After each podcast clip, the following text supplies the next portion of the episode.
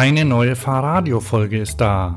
Vielen Dank fürs Downloaden oder Streamen, wo immer ihr seid. Gleich geht's los mit Folge 134 vom 27. August 2019. Falls ihr euch über die Nummer wundert, das ist die interne Zählung unseres Podcast-Hosters, die wir ab jetzt einfach für unseren Podcast übernehmen. Diese Folge ist eine Interviewfolge mit mir, Hans, und Michael Coville Anderson, einem der einflussreichsten Fürsprecher des Radfahrens in der Stadt. Das Interview ist in englischer Sprache, aber sollte einigermaßen zu verstehen sein. Falls ihr dennoch Schwierigkeiten habt, könnt ihr das Transkript auf der Website nachlesen, auch in Englisch. Das könnt ihr euch aber locker übersetzen lassen. Ab 2006 hat er in seinem Blog Kopenhagenice Fotos von Menschen veröffentlicht, die in ihrer Alltagskleidung Fahrrad fahren, vor allem in Kopenhagen. Frauen im Kostüm auf dem Weg zur Arbeit, Männer im dicken Wintermantel mit den Kindern im Lastenrad. Später hat er eine Agentur für Stadtplanung gegründet, die Copenhagenize Design Company, und Städte auf der ganzen Welt dabei beraten, wie sie für die Menschen und nicht fürs Auto planen können oder so ähnlich. Letztes Jahr hat er sich dort verabschiedet, um sich auf andere Projekte zu konzentrieren. Was er gerade macht, was er von E-Bikes und Scootern hält, warum Städte für Menschen vor allem Städte ohne Autos sind und warum Nichtfliegen keine Lösung für das Klimaproblem ist, das erzählt er mir in unserem Interview, das wir bei der Radcom in Köln geführt haben. Es ist übrigens unser drittes Interview, wobei sich Michael an die ersten zwei nicht erinnern kann. So geht das, wenn man mit so vielen Menschen spricht. Noch kurz eine Bitte. Wenn ihr diesen Podcast gut findet, dann bewertet uns mit 5 Sternen bei Apple Podcasts oder bei iTunes. So werden wir besser gefunden und können weiter Folgen für euch produzieren.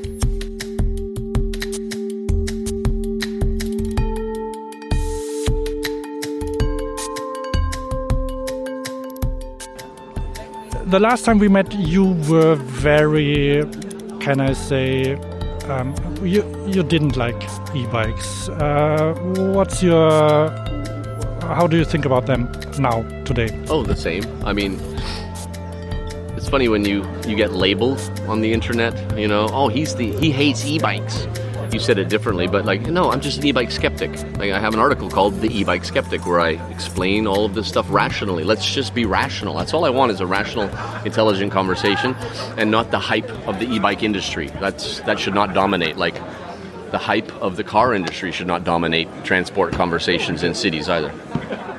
Thanks, Shin. Um, so I just think we should still be rational, and even after all these years, you know, we still see uh, everything I said like three or four years ago in my article. Like it's still the case. Like there's a accidents are increasing. You know, uh, record high uh, number of killed cyclists in the Netherlands. Right, incredibly safe in the Netherlands. But now they've had more people killed on bikes than in cars. It's e-bikes doing it. Right, um, and I can't remember if I wrote the article by the when I met you last time or not? Um, okay. Uh, I add things to it once in a while, but it's it's still the same conversation. I mean, e-bikes, they're there, you know, but they should not dominate the conversation. They should be like for the you know the five or ten percent of the population who need them. Maybe some disabled people, maybe some elderly, or you know maybe somebody who has to go far, but they don't work in cities because they go too fast. You know, the average speed in Copenhagen and Amsterdam is 16 kilometers per hour. E-bike, an e-bike going 25. It's like that, that messes with the, the flow and it messes with safety. Um, so I'm still skeptical, and I think, like I, I know also I'm, I'm you know I'm, I'm old enough to know like uh, yeah it's a hype, and then rationality starts to kick in when the city of Groningen in the Netherlands they're literally they're, they're building separate e-bike lanes. So regular bikes, normal bikes, and e-bikes. They're already they're physically separating them because they're having too many accident problems. So a lot of cities are going to go, wait, we have to do that. Oh, okay, let's ooh, let's maybe not talk about it. Uh, you know, subsidizing e-bikes. So I think I think rationality is coming back to the conversation, but um, uh, I'm still I I have the same opinion. okay, next thing, scooters. Yeah. 2018, everywhere I spoke in Europe, well, even in North America, was question. Eh, what about scooters? It was like, what about scooters? Everywhere I went, my God. Yeah. And back then, I'm going, I don't know yet. I don't like them. Um, uh, but let's see when the data comes in, right? And then now we're seeing the data come in. Oh, it's not good, you know. Um, you know what? Five people killed and 280 seriously injured in France last year. Like the French are going, whoa, hang on, that's a that's a big number. Uh, I was just in Paris like two days ago. It's like they're everywhere because their bike share system has failed. They, have, they haven't delivered the 20,000 new bikes, so people needing to get around. And um, so, yeah, they just came in Denmark in January legally on the bicycle infrastructure. Everybody was against it, except for the one right wing politician who, uh, who said, I don't care. He, t- he didn't listen to anybody's advice. And uh, what's interesting in Copenhagen is uh, you have so many bikes, and we have a flow, we have a system that works. So these people are messing with our system. So there's pushback already. It's really interesting. I was in, uh, it was so fucking funny, it was so hilarious. Morning rush hour. So you got like 50 cyclists at that light. And a young guy, 20 something, a little bit chubby, he sort of went up on wrong the side to get up to the front. And as he got to the front, he just bumped a guy. Not hard, he just like elbows bumped. And this guy, he's like 35 or something, bump, and he looks, and he just snapped. He was having a bad day, and he went, "Tell your mother to buy you a fucking bicycle." Gee, fucking man, and and and. 30 people were just like laughing our heads off and this poor kid didn't you know but i mean whatever like that's that's how we're reacting to them but you have other cities where there's not a lot of bikes um, like in you know in spain or whatever you know people are going oh god they're irritating but the accident rates are coming in, and I think the rationality will return to the conversation. People will discover, oh my God, I almost died.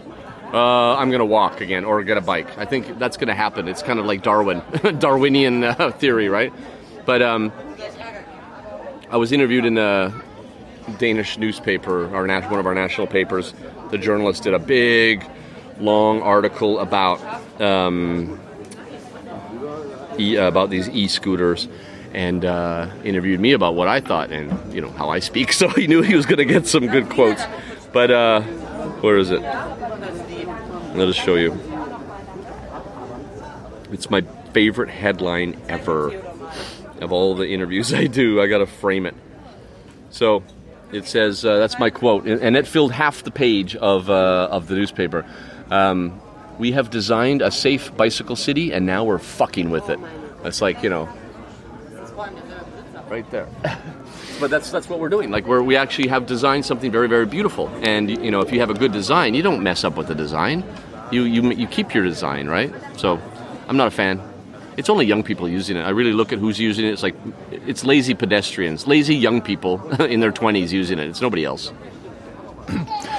but if you have a city that hasn't been designed yet, um, don't you think there's there there may be a chance to have uh, to achieve like a, a critical mass of um, movement without cars by whatever. Yeah, but like motorists are not leaping out of their cars and onto e-bikes in any in any really decent number that makes me think differently. And motorists are not hopping onto scooters. It is lazy young people who are lazy pedestrians who, uh, oh, they do this in San Francisco and Silicon Valley. I want to be part of the trend, right? That it's not, it, it, you know, yeah, a car-free, a car-light city. I prefer that phrase. Um, is the goal, absolutely. But you know, like I said on the stage, like, what is a good street? It's a street where people get healthy using it and they don't die. they get healthy using it, right? And they and uh, and they're safe. Um, are we safe with like electric scooters flying through our cities with these small wheels on a cobblestone city like uh, like uh, you know, Köln or many? No, it's it's it's a gimmick, man, and it'll disappear. I, am really convinced of that. Like I see, e- the, the, the hype of e-bikes is falling. They'll still be there. They're not going to disappear. But you know, I think the scooters are. It'll be like 2018, 2019. Let's see what happens next year. I think there'll be a lot fewer of them because like a lot of cities are getting tired of them because it's not just mobility, it's also they're a pedestrian hazard.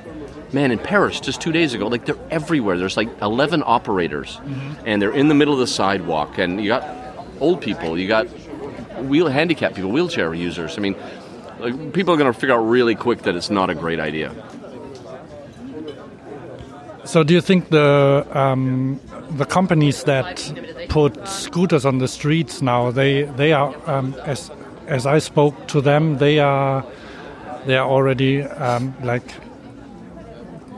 having newer models, larger wheels, wider wheels, um, more sturdy, so they don't die after 30 days. Um, do you think they they might like adapt and bring um, bring bicycles, e-bikes, or whatever, and just because their um, their goal is moving people and having them pay for it.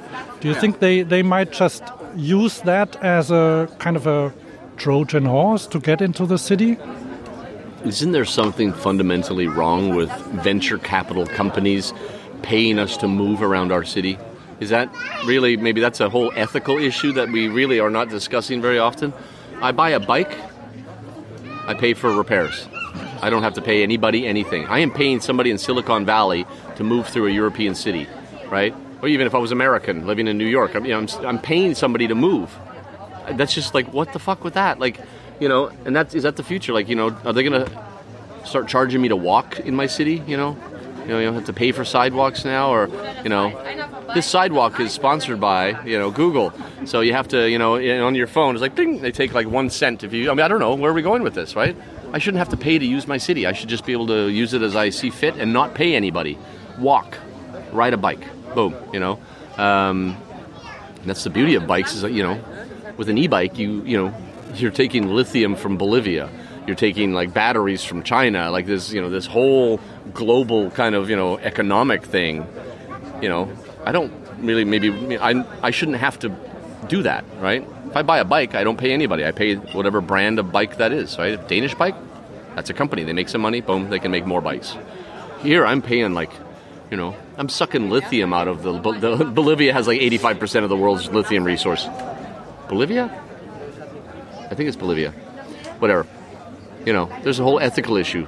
Should I pay to move my around my city? No, right? And we shouldn't make it such a trend that people don't actually think about that. Oh yeah, I told I'm going to get a scooter. Okay, who's getting that money? It's not your city. It's not you know. A lot of these operators don't even pay to use the city, right? The city just lets them in, and uh, nobody benefits. It's only a hazard. It's only uh, reduced health benefits because they're not walking anymore. It's like it's just kind of like you know other people get the money and your life is uh, your personal life is worse because of it. And we should be contributing positively to our cities right? We should be actively uh, you know becoming healthy. And we know how to do that right? We have other ways of doing that. Walking and cycling for example right? Wow i've never even thought about that. Like yeah well, i'm paying well, i'm paying people are paying to use their own city. And they're paying somebody where the city you know they don't even benefit. Yeah okay. Um, there is there's one other um, uh, in in Cologne and, and in in in the Netherlands and in Germany. Um, there's one um, company that's quite active called Swapfiets. Do you know them? Um, maybe.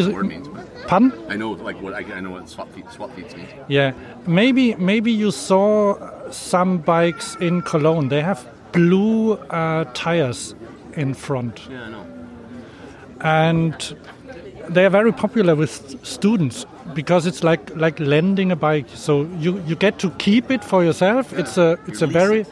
yeah you lease it. It costs for students it's about 17 euro I think per month. Yeah.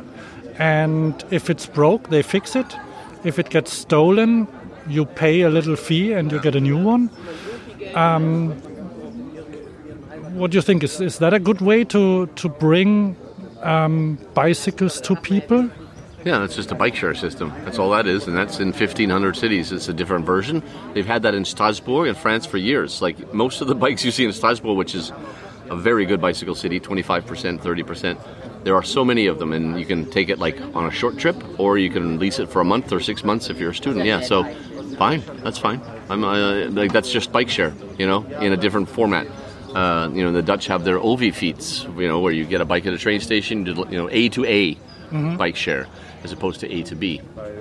nobody else can do that because the Dutch have such a densely populated country with so many, uh, you know, such a big train network and lots of train stations. So that's not even a, a transferable model even to Denmark. Uh, in Denmark, we design our trains to take bikes on board. The Dutch don't want bikes on board because of, they have so many people moving on trains. So different. There's transferable and not transferable. But that idea, swapfiets, yeah, fine.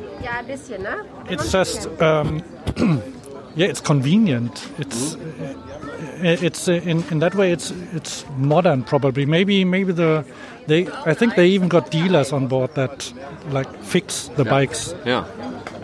Well, back to one thing you said, like, you know, Lyft, uh, Uber, Lyft, Yeah. Lyft. Now they're going into bike share. I think Uber is too. You know, Yeah, they jump. jump. They're big in Paris now and stuff. You know, e-bikes, but uh, or pedal pedal X or whatever they're called. Yeah. So yeah, of course, they got venture capitalist money that they have to. You know, they got to keep profiting. So of course they're gonna.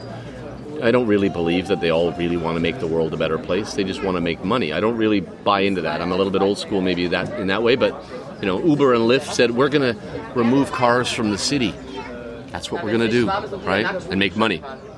All the data now indicates that uh, there are more cars in cities after Uber and Lyft when they move in. All the data shows that there's actually an increase in traffic, right?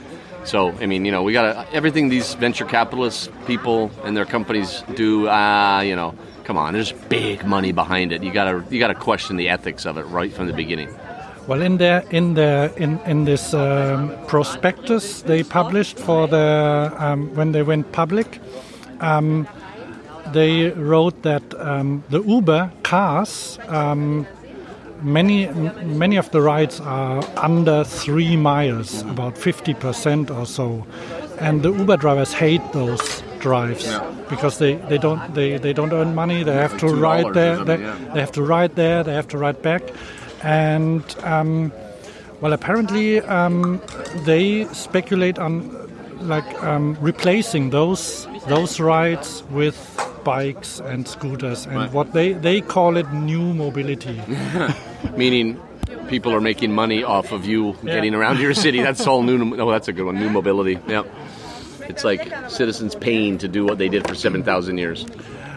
Well, and uh, I think that if you if you listen to them and they are they are quite euphoric, they they tell you that 20 years of bike ad- advocacy um, is sort of wasted because by bringing such a mass of um, new mobility into the cities, the, the cities are forced to adapt, forced to build infrastructure, and they also say that say Uber will will pay for infrastructure or pay for like parking and things like that. So, um, what do you think of that? Show me where they're paying for it and what kind of infrastructure they design before I comment. You know what I mean? Like, what are they going to build? I mean, what we know now is we need a bike bike infrastructure, right, to move a lot of people. Oh, now we're going to need separate e-bikes, and then we're going to maybe need scooters and e-bikes together. Like, you know, where are we going to? It's hard enough to find space for intelligently designed bicycle infrastructure that's 100 years old, and now we got to start adding new lanes. So yeah, if that eats into the cars, fine. But I mean, we still have to separate motors from non-motors, and um, you know, and what we see too many cities is they allow the scooters and the e-bikes on the regular bicycle infrastructure, and we're already seeing that that is causing a lot of traffic safety problems. So, yeah, let me see it. You know, Google, let me see what they're, what where they're going to build it. You know, and what they're going to do. I think uh, if you think about a city's responsibility is public health, Come here. right? We have the bicycle; it's a magical pill for solving so many problems, right? And what is an, e- an e-scooter? It's somebody getting lazier and you know not fulfilling their responsibility as a citizen to take care of their health, right? So we're enabling people to be lazier, and I don't think that that is, should be a goal for any city. So let's, let's see what they build and where they build it and what they do before I get irritated with them. So you're not working with Copenhagen Copenhagenize anymore. Are you like a like a um, freelance? Um, or, or wh- what's your what's your job now? Are you are you working? You're, but you're still working with cities. Not really. um, I stopped in February because I'd been staring at bikes for 10 years and I needed to start. I have so many other ideas that I needed to, you know, start working on. I'm not doing anything. I have a TV series that takes up a lot of my time, right? The Life Size City. And I do a lot of keynotes. So that's what I do at the moment. And then I'm waiting. I'm waiting for one big project with a city or a developer. I'm talking to some developers who really want to modernize their new development where nothing's built yet, where I can go in early and uh, and help them plan the development based on desire lines, based on you know original urban planning, people you know making the desire lines in the street or whatever. Um, so I'm, I'm waiting for like a I will look for one really big visionary project that like the world has never seen. That's what I want to do now, and I'm working on it. I can't tell you any more than that, but uh, for now, I did the TV series and uh, and and my keynotes and meeting people like here, and it's amazing. So I like doing that. So this TV series um, is is that available somewhere to uh, to stream? No, in Canada. Um, or if you have a VPN, you can go anywhere, right? But um, so no, it's it's a Canadian broadcaster, and then it's being sold to other countries. So it's in 13 countries now, and uh, it's coming on Servus, the Austrian, the Red Bull channel, uh, in uh, beginning of July. Um, and I think they're broadcasting to the German language countries from Servus in Austria. I'm waiting to hear exactly, but I think that's what they said.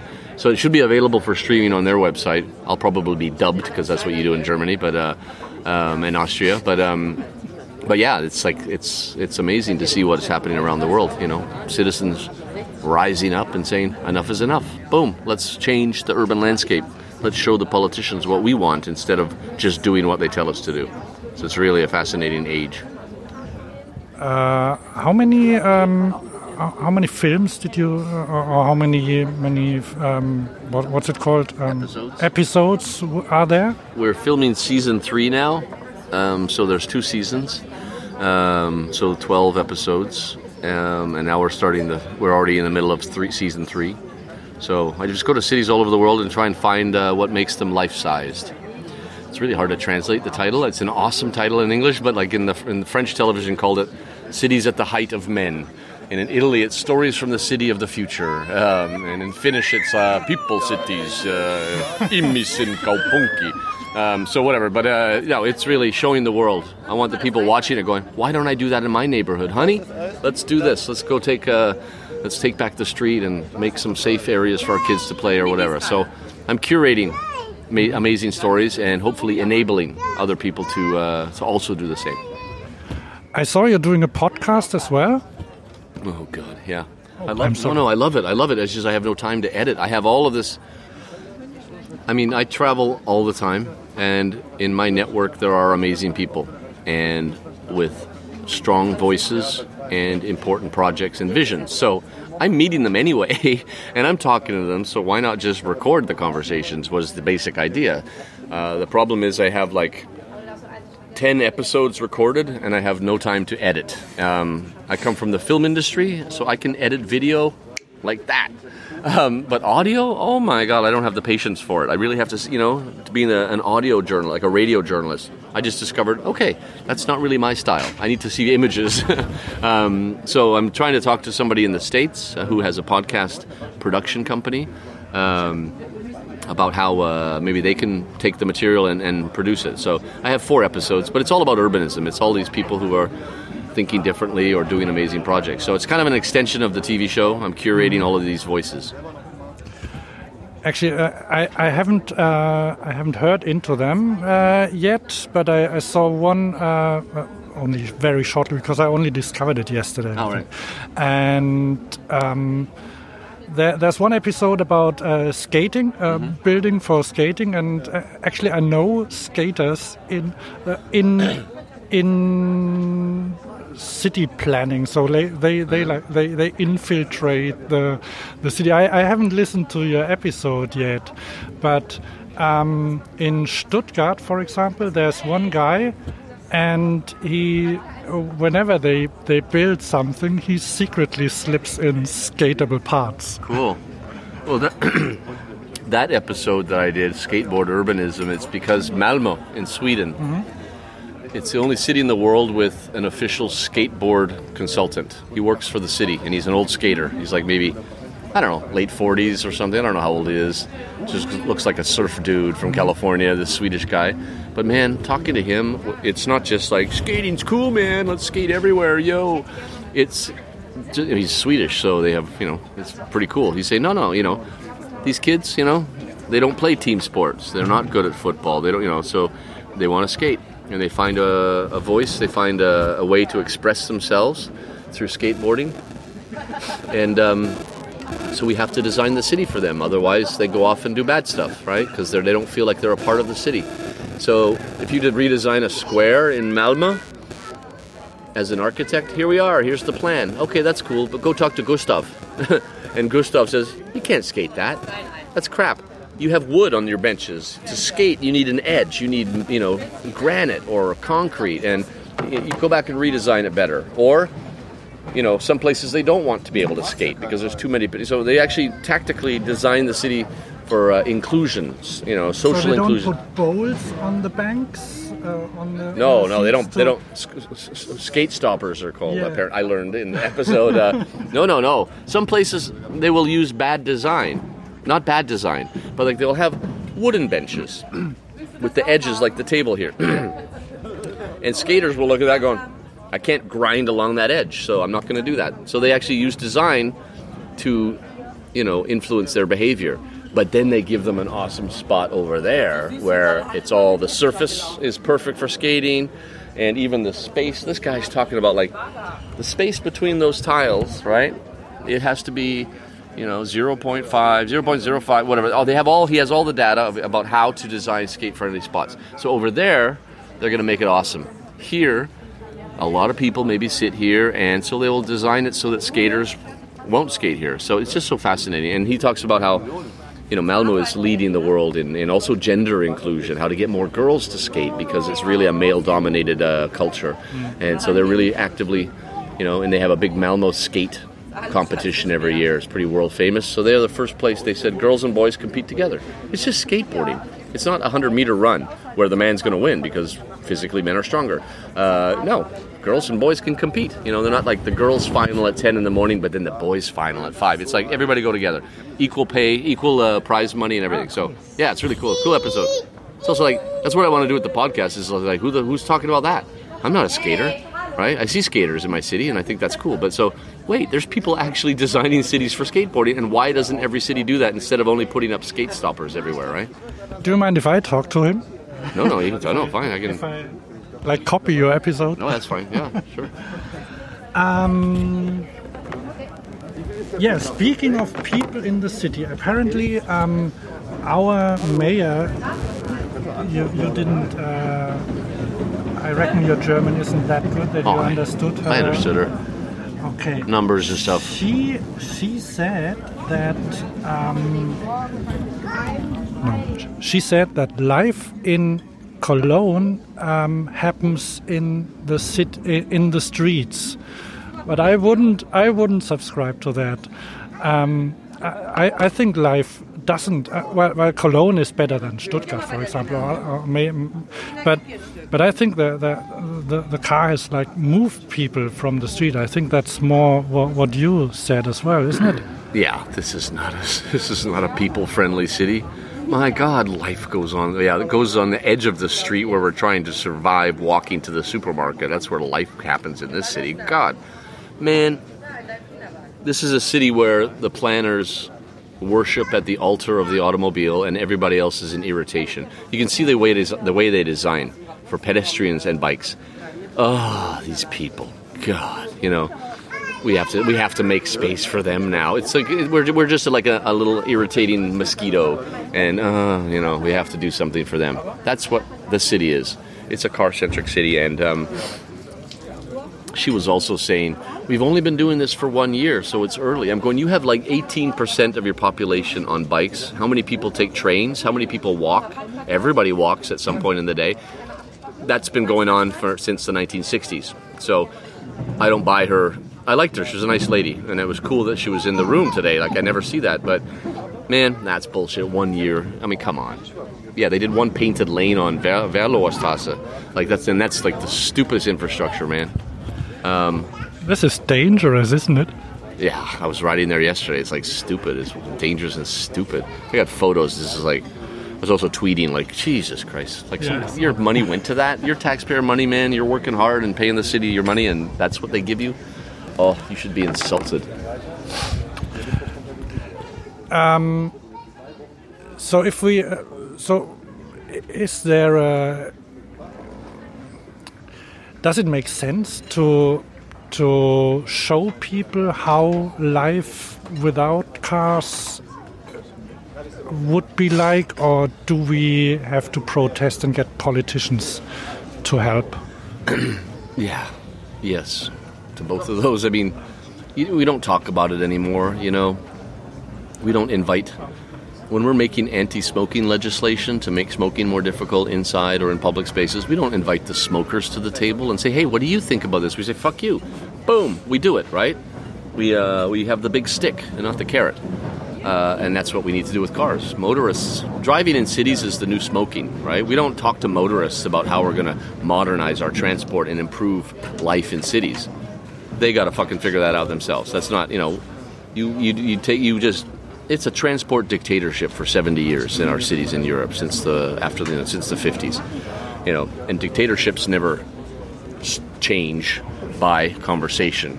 Somebody loses their head, and that's what we need to do. Metaphorically, don't chop off people's heads. Uh, but metaphorically, heads have to roll, and uh, and and we need a revolution, man. So yes, protesting, and Germany's got a great framework. You know, you have these the possibility to do your Fahrradentscheide and you know Entscheid, you know, like the referendums, and you have the you know what we see in Germany is like people are suing the cities for not living up to the EU uh, demands for uh, pollution levels. I mean, that's awesome. Yeah, that that, that was the guy who, who spoke in the morning. Yeah, yeah.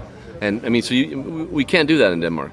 Mean, we can't sue anybody. That's a very uniquely German thing, which is so irritating because it's so awesome to have that uh, possibility. So, um, yeah, it's it's it's in your face protesting.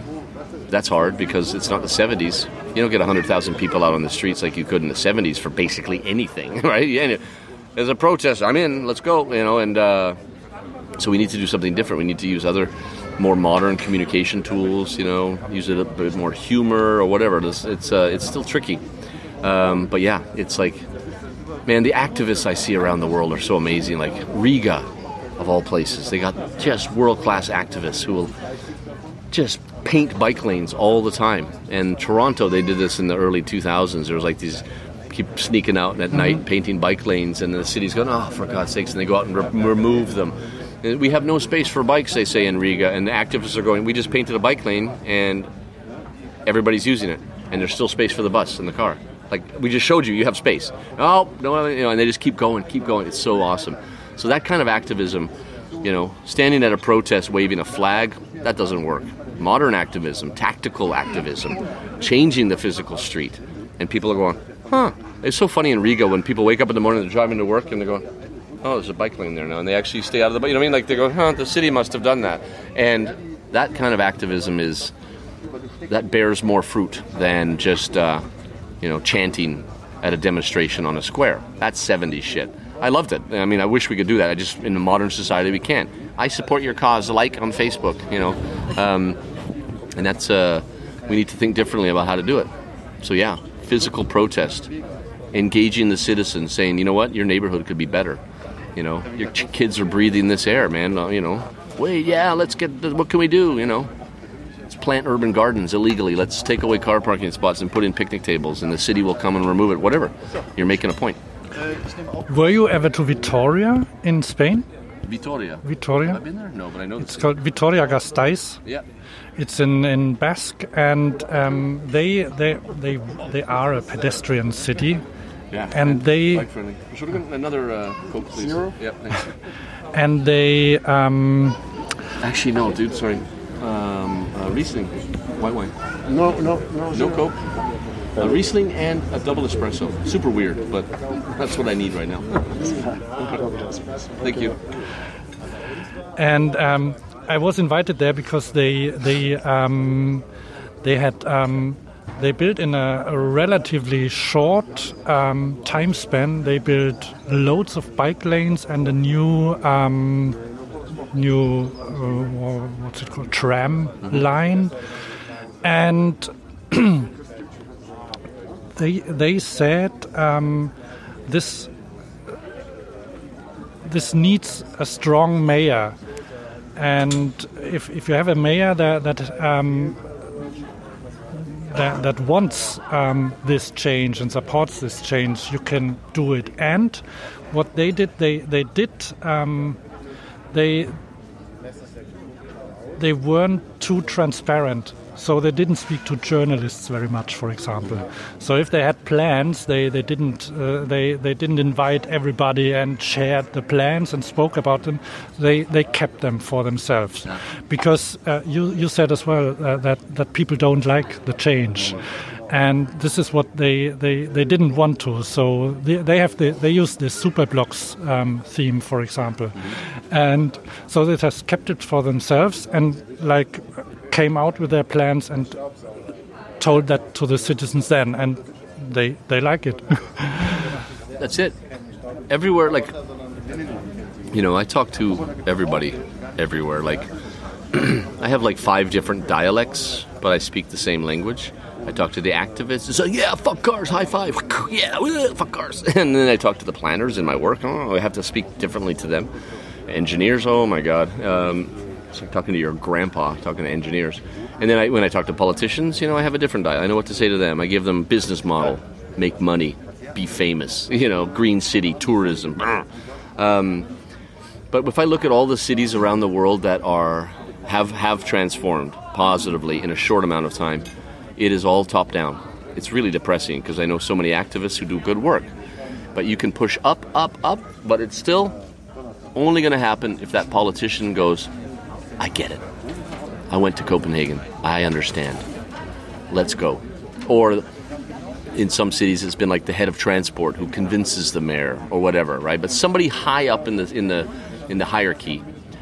Oh, I get it now, and boom, then you see change. It's really kind of frustrating um, that it, it still is that politician. Luckily, there are more and more, right? What do you see around the world? Vancouver, Oh my God, amazing mayor, really turning the pyramid on its head. All the transport money went to the car. If you imagine an upside down pyramid, car. Oh, we got some money left. We have they have a lot of public transport, trains, and then and then bikes and walking. And he went, no, we'll just turn that on its head, or we'll like reverse the order. Um, pedestrians first, bikes, public transport, and if we got money left, we might do some car shit. I don't know. You know, like it's whatever's left will be for the cars. Uh, Mexico City, Buenos Aires, Seville, uh, not so much Dublin anymore, but Dublin in the uh, 2008, 2009, um, Paris. Uh, well, things can change easily. In Barcelona, there's there, there it's. Uh, yeah.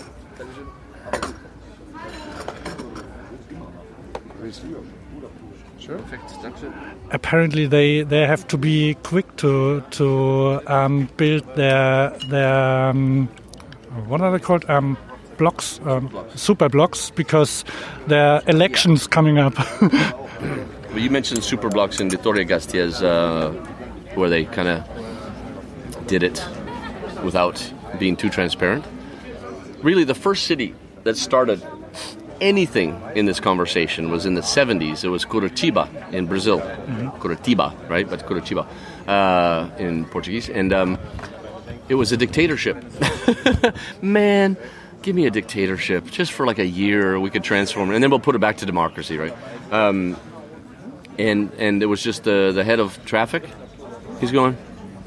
Hmm, we have congestion problems, public transport. So he was the guy who sort of invented. Uh, the bus rapid transit, you know, mm-hmm. making bus lines uh, dedicated. Um, and he did it like, you know, almost in a weekend. But it was a dictatorship, so nobody could complain, right? You didn't stick your head too far out the window, if, uh, you know, as a metaphor. Uh, you went, oh, God, bus lane. But then it was a super big success. Bike lanes, a few, you know, nice neighborhoods, and effective transport in the form of BRT. Um, that went fast, and nobody could complain. So that was awesome. Uh, but that still was top down, right? And um, but like, I was at a conference speaking to speaking with uh, the guy who is in charge of the transformation of Seville to a bicycle friendly city, and a mayor of the borough of um, the Plateau in Montreal, 100,000 people, not the whole Montreal, but just one big part of it. And they've done visionary stuff. And somebody in the audience said, How do you do it? Like, my God. And the one guy says, um, You just do it. And the mayor in Montreal, he says, You just do it fast and you leave something green behind and everybody laughed, but it's true. You, you uh, bike lanes, fuck bike lane, bike lanes? Oh, but wait, the grass is nice, and the, there's a new tree, and wait, they took a parking spot, but oh wait, now there's a bench with with uh, you know foliage, ah, and then you know, so it's not just bikes. You got to do the big picture with it. So you kind of sneak bikes into the uh, the greening of the city or the traffic calming of the city, right? Um, but still, it's always top down. Um, the momentum is changing. You know, uh, like America was really late to this conversation. You know, oh, that's Europe, eh, Europe. Eh. And then uh, now American cities are really, many of them are accelerating fast with uh, putting in Dutch-style intersections or shared space streets or uh, you know Copenhagen-style infrastructure. I mean, it's like once America does something good, it does well. Also, when they do bad things, they do it very fast and very well. Um, so yeah. So really, I mean, you know, the mayor of Cologne here, living in this region where she's surrounded by mayors just like her, you know? Yeah. Her uh, source of inspiration doesn't extend very far. And she says, oh, Dusseldorf, you know, Stuttgart, they're all doing the same thing. I don't have to do anything. But if you're in another city, you know, like in, in Spain, there was like a wildfire through Spain like eight years ago, nine years ago. They all had left governments come in and they all went boom, everything, bikes everywhere in Spain. It was amazing. So uh, it is that, that, you know, momentum. And if Cologne you know, and Stuttgart and Dusseldorf, you know, they kind of feel they're big cities, so they feel like they're global cities in a way. But the globe is now doing different stuff, and like I always say, it's getting awkward. It's really getting un- really uncomfortable if your city is not doing anything. Like Verlau, Verloer Straße, Venloer Straße. Venloer. Mm-hmm like you know that is the main route for cycling into the city 27% of all the traffic on that street leading to the city in the morning is bikes why is that not a like a Fahrradstraße or just a bike bike street? Like just only bikes and pedestrians. Maybe a bus if you need to have buses there. I don't know. Like why you know that would be legendary if they if and that would really once you do one thing you can do you know you can the second time is easier the citizens will be like ah fuck another one of those things but okay that one kind of i see how that works like we understand it right i understand i can see it so second time is easier i was just in Łódź in uh, Poland uh, with the L, like Lodz. Mm-hmm. Yeah, Łódź apparently. Uh, and they put in a, a, a woonerf, where they, cars can still drive down the street, but they have to do like a slalom. But and there's people walking and every bikes and everything. And that first one was a battle, and now they're they're doing three more. Like now everybody's going, oh, another one of those streets. Okay, I've driven down that street. I mean, I get it now. So you just got to do one big thing, and then everything else is easy did they tell you that um, the CDU, the, the right wing party here, um, has proposed to um, make the Venloer Straße to a one uh, one direction street? One way street? No. Street. That would help, but like, why not force the change that you need here? Like, you know, it's still, it would reduce the number of cars, sure, but, you know, that would create more space for bike lanes. You know, one lane of cars not more than that. I mean, so you'd get more room, sure, but like, man, that street, you got people sitting there on an outdoor cafe with a traffic jam two meters away. Like, you know, is that a healthy life? You know, breathing uh, fossil is, fuels? This is city life. oh, yeah, city life. Boy. Yeah. Like, you know, I mean, like, everybody's doing it.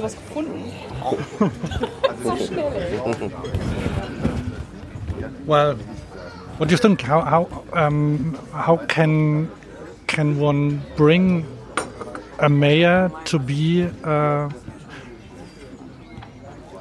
well to enlighten them? Will it help when she visits Copenhagen? Yeah, I mean, there's almost there's almost data to support it, right? Um, there was an organ there is an organization in the states who had a lot of funding, so they could select six cities, small and large, and bring them on study trips to Amsterdam and Copenhagen, and then send them home and going, do that. Do what, whatever you saw, do that at home. And the cities that are doing the most, it's almost measurable that, you know, oh, Cincinnati or Akron, Ohio. Wow, they're doing what? Yeah, Akron sent politicians, planners, and engineers. And you can almost see, you know, you can basically see the data. So, yeah, we, uh, saying we meaning when I was working at the company, was it last year? Well, we had a delegation from Parma. We had a delegation from Bordeaux, including the Lord Mayor, a very famous politician in France, uh, Michel, Michel uh, Juppé. Uh, he came, and he he said, "I'm coming." Like he's in Bordeaux is doing amazing stuff too, right? Um, yeah, you can see it, man. Uh, because you can talk all day long. And I also said to the mayor, I said, "Don't you know? Don't send politicians." Because they're going to go, hmm, interesting, very interesting. Where are we going to eat tonight? Let's drink some wine. And they'll go back and they'll sit together in their room saying, that was a cool trip, totally cool. And then nothing happens. You got to send your planners, your engineers, your politicians, and the local activists. Um, and, and all these people who never sit in the same room together, and then they're forced to sit together and learn the same thing for two days. When they get home, what I know from experience, from they're saying the conversation changed. You know, you're in the canteen at the at the office, you know, or you bump into the politician on the hallway, and you're the planner going, "Hey, hey, you know, thanks for the last time, it was great, yeah, wow, cool." And then at the next meeting, where people are sitting, oh, bikes, oh, but oh yeah, I mean, I was in Copenhagen, yeah, you- we were in Copenhagen together, and you know, and it just changes the conversation inside a very boring, you know, work structure where oh, the engineers talk to engineers, except for some meetings where those stupid planners are coming in and whatever, and all of a sudden you create a different dynamic, and that's what I have seen change things in a city. That's where the cities go home and go, yeah, I get it now. Okay, I can watch Copenhagen on YouTube, but man, I got like a seven year old kid. This one American guy told me, he says, like, you got five and six year old kids riding better than American adults and straight as arrows, and they're passing you, and the mother's passing you with grocery on her handlebars, and you're going, I can ride a bike. I'm so awesome at riding a bike. Oh my God, I'm getting passed by, you know, mothers with children. Okay. And why are they doing this? Because they feel safe, right? You know, so oh, it's just it just opens your mind, you know. There's a great film. Do you know Street Films? Streetfilms.org. He's done like almost a thousand films from all over the world about urbanism, but this one film he did in 2010 at the Velo-city in Copenhagen, he uh, he only interviewed North Americans. He didn't he didn't sort of talk to the Europeans, going, "Oh, Europe's so awesome, Copenhagen's so awesome." He only talked to the planners from and politicians from around North America. What do you think about Copenhagen? And they're all going, "I get it now." One of them said, "I get it," and one of them was the guy who said, five and six year old kid, like what the fuck? I get it." Everything in the whole conversation, the narrative in America changed because of that film. Like all of a sudden, it was like that's our people saying it's awesome. It's not those you know arrogant Europeans thinking they're better than us, which we are. But you know, but um, you know, and that man. So that, that's another example of once you see it, and once you know we you can relate to them because Yeah. they, they are people like you. That's it, yeah. And you just you just see how it works, right? I can like you know drink this Riesling, and I'm sure it's nice. But I mean, you know, if I could go and see how they make it and talk to the man and, and, and you know visit the the vineyard. I mean, I don't do that. I just drink the fucking wine, right? But I mean, like, oh, you get a greater understanding of anything if you actually see it work in you know in live and up front and personal, right? So man. She, I was, I've heard a lot of mayors say this. Okay, cool. We're gonna go to, but she didn't actually say it to me. She looked to her assistant. She's going, Copenhagen, get his details. She went over there to another guy and said, we're going to Copenhagen to her chief planner. So that might happen. So let's let's hope. Because I said to her, she's going, "Oh, Detroit is our inspiration." I'm going. A million people left Detroit in the past 20 years. There is nothing there. There are six lane streets with four cars an hour. Like you can't compare yourself to fucking Detroit, man. Copenhagen. And she says, "How old is Copenhagen?" I'm going, "It's thousand five hundred years, one thousand five hundred." She's going, "Huh?" Like she didn't know about Copenhagen. I'm not disrespecting her. I'm just saying, "Oh wow," you know. I know about Cologne, the Romans, and the shit. Oh, okay. I'm going. It's the same. It's a medieval city center with 20th century infrastructure. Well, the Roman roads, but which are now 20th century. That's Copenhagen. It's like and we're about the same size. We're like 650,000, 2 million in the metro area. And uh, she went, "Wow!" I said, "That's your inspiration. It's a city that does it well, and it looks like your city, and copy paste that shit."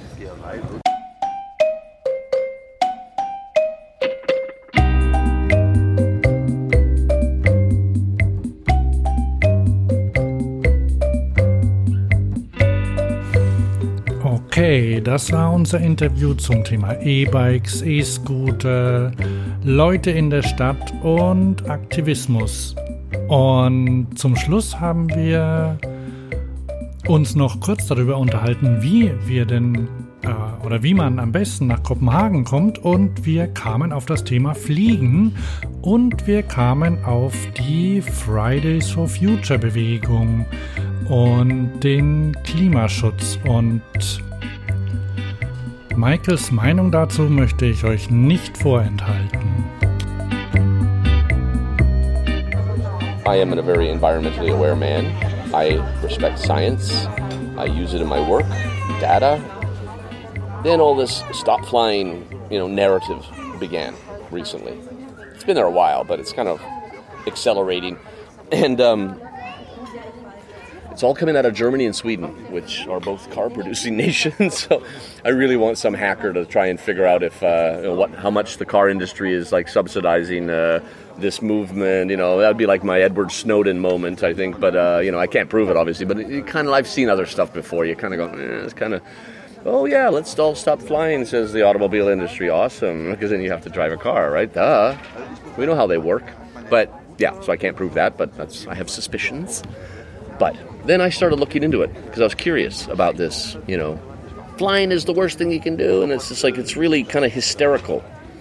And it's like e-bikes. Oh, e-bikes are going to save the world. And okay, wherever there's hype, Mikael's reaction is, "There's another story behind the hype. There's a more, you know, there's more meat between the bread. You know, let's find that." So I started looking at it and like, what the fuck, man? I have this graph. I know it's a podcast, but um, well, now it's a podcast. Um, I found this one graph. It's from French TV3 scientific program, and uh, and on this graph it shows global emissions since 1970. At the bottom you have shipping, trains, and planes, and they're all they're kind of going up near the end here in the in 2010, um, but it's stable. And look at the big elephant in the room that nobody's fucking talking about: road transport. 72% of global emissions since 1970. It's just going up through the roof. It's not stopping. Like the chart isn't even big enough. The graph is, you know, it's out of space. Why are we not talking about that? Where is the conversation? If we have to start somewhere, we're never going to do everything all at once.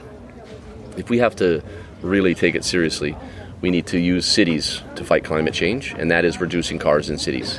You know, and then and then and then later we can tackle uh, flying. I've also seen other other graphs. Like you know, once you start, if you Google "flying is bad," right? Question mark. Then you're going to get the results that you want. If you say, you know, if you Google it in a more uh, intelligent way, you actually get co- not conflicting, but you, the jury is out, right? And then you realize that there's a bigger fish to fry. Um, so I'm just looking. I'm going, wait. It's not that bad as as the hysterical uh, environmental campaigners are telling us. And uh, my joke is that a lot of these people live alone with cats who don't, they don't have anywhere to fly anyway, or any friends. They have no, you know, so no money to fly. So of course now flying's bad because I can't afford it, and I can't leave my cat; it'll die. so I mean, it's really a lot of these. But so it's, but now that narrative is accelerating, and we have to be careful. We have to be rational. Uh, road transport is where we start, and then later.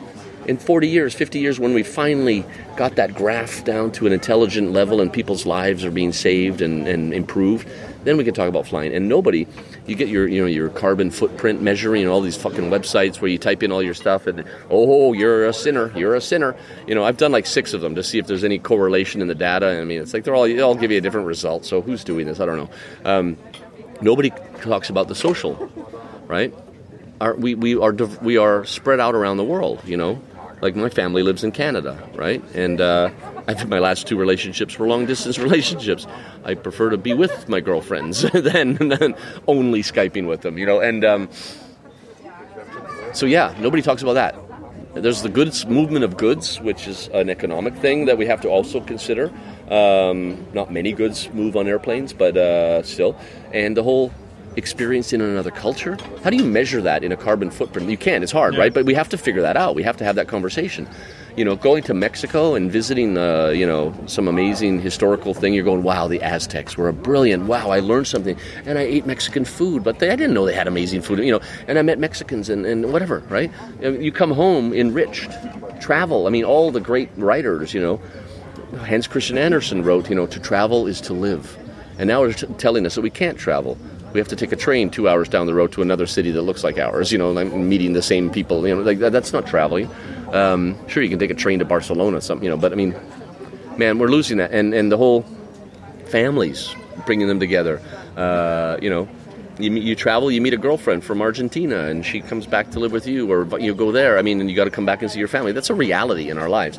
And you know, if you, I get, you know, airlines are not big auto. They are not big tobacco. You know, they are not like this great evil because like most airlines have a real problem earning money, right? And maybe we should have more tax on air, you know, fine, and make it a bit more expensive, fine. But I mean, like, it's not like they're like they're not like the great Satan in the room like the automobile industry is. They're just trying to make money. Most airlines, is like, you know, it's tough. So let's oh, just. I'm really, really thinking how to make some kind of a scientific. Uh, you know, data about how the social aspect, the importance of traveling and experiencing other cultures in order to reduce, you know, racism and hatred and you know national boundaries, uh, families coming to, you know, all of that. How do you build that into the whole? Flying is bad. It's like, uh, and I talk to these people like you know, the real environmental campaigners. Oh, I spoke to this young girl in Oslo. She did the opening of this huge conference called Urban Futures, which is every year, and she's famous for being like uh, like the Norwegian Greta Thunberg, uh, and uh, super cool to talk to. Incredibly intelligent young person, and man, that, that's our future, that generation, man. And then I'm going, yeah, but like the science is, you know, I found this science. She's going, your science is wrong. And I'm going, okay, if you want to really fucking piss me off, you tell me my science is wrong. Like, science isn't wrong. It just doesn't agree with your point of view, right? You can't say science is wrong. Well, you can if you're Donald Trump, but I mean, you know, I'm saying, no, no, no, wait, wait, wait. I'm, I'm telling you that I'm challenging the science that you use by saying there's other science. So you, if you're going to fight for stuff, you got to actually read my science, and it might be painful for you because you're like, I'm 18, save the world, and I'm going, yeah, but you have to do that, right? Your generation just thinks you can fix everything, and you're not going to fix it if you don't actually know what you're talking about. I had this long, I just got so depressed. I literally left the party. I was physically and mentally depressed from this conversation, which started like, yeah, save the world, man. And I've been waiting for this generation, you know. Oh, it was such a.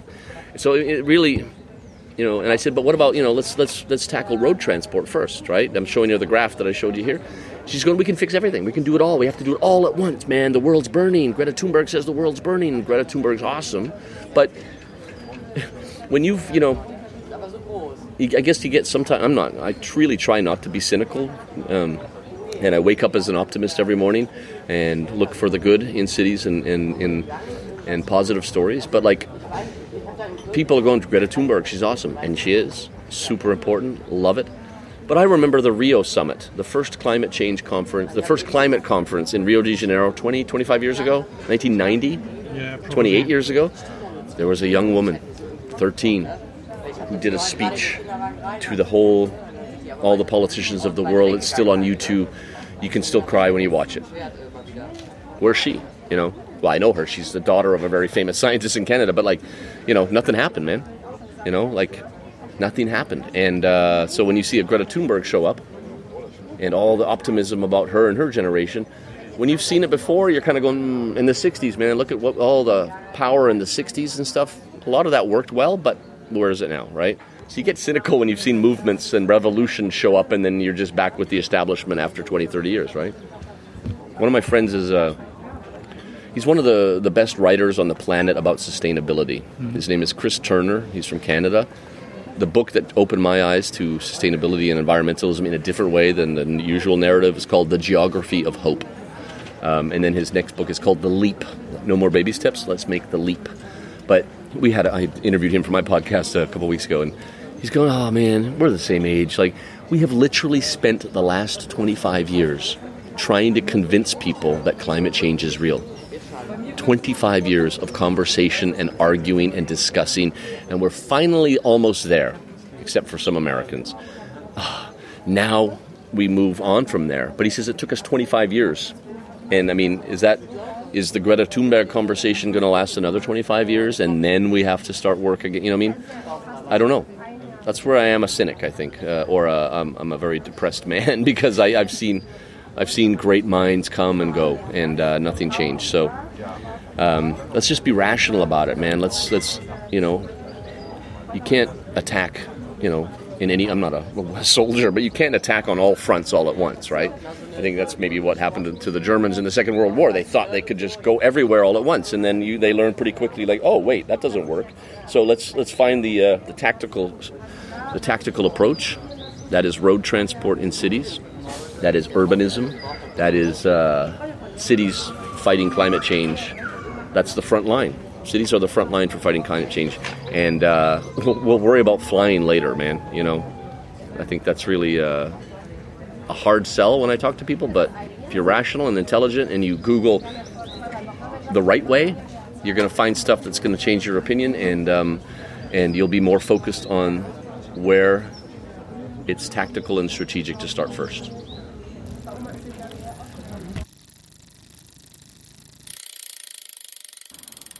Das war mein Gespräch mit Mikael Colville-Andersen bei der RadKomm in Köln am 1. Juni 2019. Vielen Dank fürs Zuhören. Ihr könnt das ganze Interview übrigens auch als Text lesen unter www.fahrrad.io.